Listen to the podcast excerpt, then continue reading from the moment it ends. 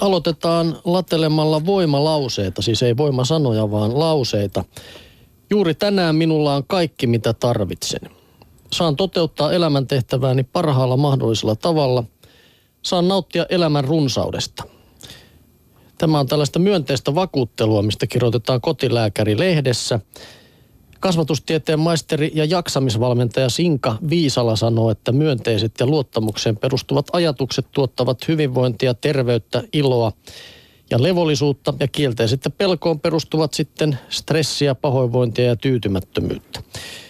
Siksi kannattaa ajatella, mitä ajattelee. Ihmisen suurimpana voimana pidetään ajatuksen voimaa. Ajatus on energiaa ja voimme itse vaikuttaa energianlaatuun valitsemalla, mitä ajattelemme. Joidenkin tutkimusten mukaan mielessämme vilistää 50 000 70 000 ajatusta päivässä ja niistä yli 95 prosenttia toistaa vanhaa ja usein sävyltään epäileväistä levyä. Tämä ei onnistu, tästä ei tule yhtään mitään. Se on kyllä paha, jos näin menee 95 prosenttia ajatuksista. Tai jotain kamalaa varmaan tapahtuu, tai en kyllä saa tätä työtä valmiiksi. Tai en varmasti pysty lopettamaan Ylen syömistä. No niin, jokaista ajatustamme seuraa salaman nopeasti tunne, ja tunne puolestaan vaikuttaa energeettisesti ja hormonaalisesti meihin monin tavoin. Siksi ajatuksella on myös voima sairastuttaa, mutta se pystyy myöskin parantamaan meidät hämmästyttävällä tavalla. Vahvistuslause valmennuksessa on kyse sisäisen puheen muuttamisesta kielteisestä myönteiseen ja matkasta pelo, pelosta luottamukseen. Moni pitää itseään myönteisenä ihmisenä, mutta ajattelutottumusten avoin arviointi voi paljastaa oman skeptisen asenteen. Vuosikausia voimme raahata mukanamme itsestämme uskomuksia, jotka eivät pidä paikkaansa. Vaikkapa en osaa piirtää, olen matemaattisesti lahjaton tai olen mahdottoman kömpelö, mutta nämä voivatkin olla vain jonkun opettajan tai vanhemman ihmisen mielipiteitä tai hätäisiä arvioita. On täysin mahdollista korvata aikansa palvelleet ja omaa hyvinvointia rajoittavat uskomukset myönteisillä kuvilla ja lauseilla. Minä osaan, pystyn, ehdin, uskallan, olen riittävän hyvä ihminen, näen itseni raittiina, olen vapaa ja riippumaton tai ehdin tehdä kaiken oleellisen. Tämmöistä tarinaa minä keksin tähän perään heti tämän oman lauseen, joka on ollut, kun jos, joskus joku kysyi minulta, että oletko sä onnellinen, en muista missä tilanteessa, mutta sitten mä vastasin, että olen niin onnellinen kuin olosuhteet huomioon ottaen voi olla. Mutta tämä, on, niin kuin, tämä oli semmoinen, mitä mä ajattelin, että se on niin kuin positiivinen, mutta se jättää niin kuin negatiivisuudelle kuitenkin semmoisen pienen mahdollisuuden myöskin. Että, niin. Niin. Aivan. Mikä sä sanoit? Jaksamisvalmentaja. Jaksamisvalmennus.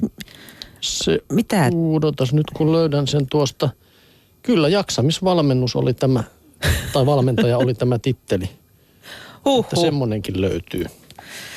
Kyllä tämä ihan viisasta tarina oli, on, ei siinä mitään. On, on, on. Tuota... Mutta on se kure, jos on tosiaan tommonen meininki, että, että koko ajan sitten ajattelee, että pieleen... Yltiöpositiivisesti. Niin, niin tai vai, sitten, vai että jos ajattelee, että pieleen menee koko ajan, niin on sekin kyllä. Eikö tästäkin nyt löytyisi joku kultainen keskitie, koska tota, joskus olen kuullut noita lauseita nimitettävän myös napakalla sanalla latteus, mutta Kukin tyylillään, kukin tyylillään.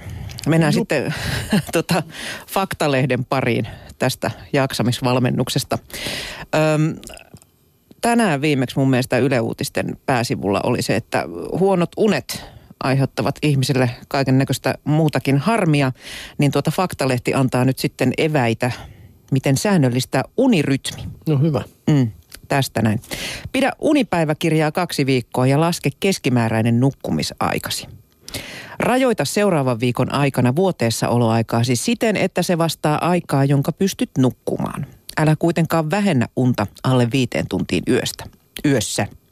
Päätä mihin aikaan haluat herätä aamuisin ja nouse sängystä tähän aikaan joka aamu, myös viikon loppuisin ja vapaapäivinä. Aseta nukkumaanmenoaika vähentämällä keskimääräinen nukkumisaikasi haluamastasi heräämisajasta. Mene nukkumaan, kun olet unelias Älä mene sänkyyn ennen asettamaasi nukkumaanmenoaikaa. Jos et nukahda noin vartissa, nouse ylös sängystä ja mene toiseen huoneeseen. Tee jotain rentouttavaa ja palaa sänkyyn, kun tunnet itsesi uneliaaksi. Toista tämä, jos et edelleenkään pysty nukkumaan tai jos heräät kesken unien. Arvioi unitehokkuutesi. Jee, mikä sana.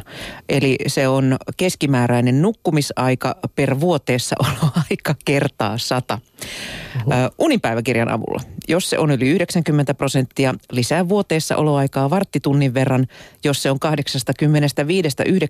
prosenttia, pidä vuoteessa oloaika samana.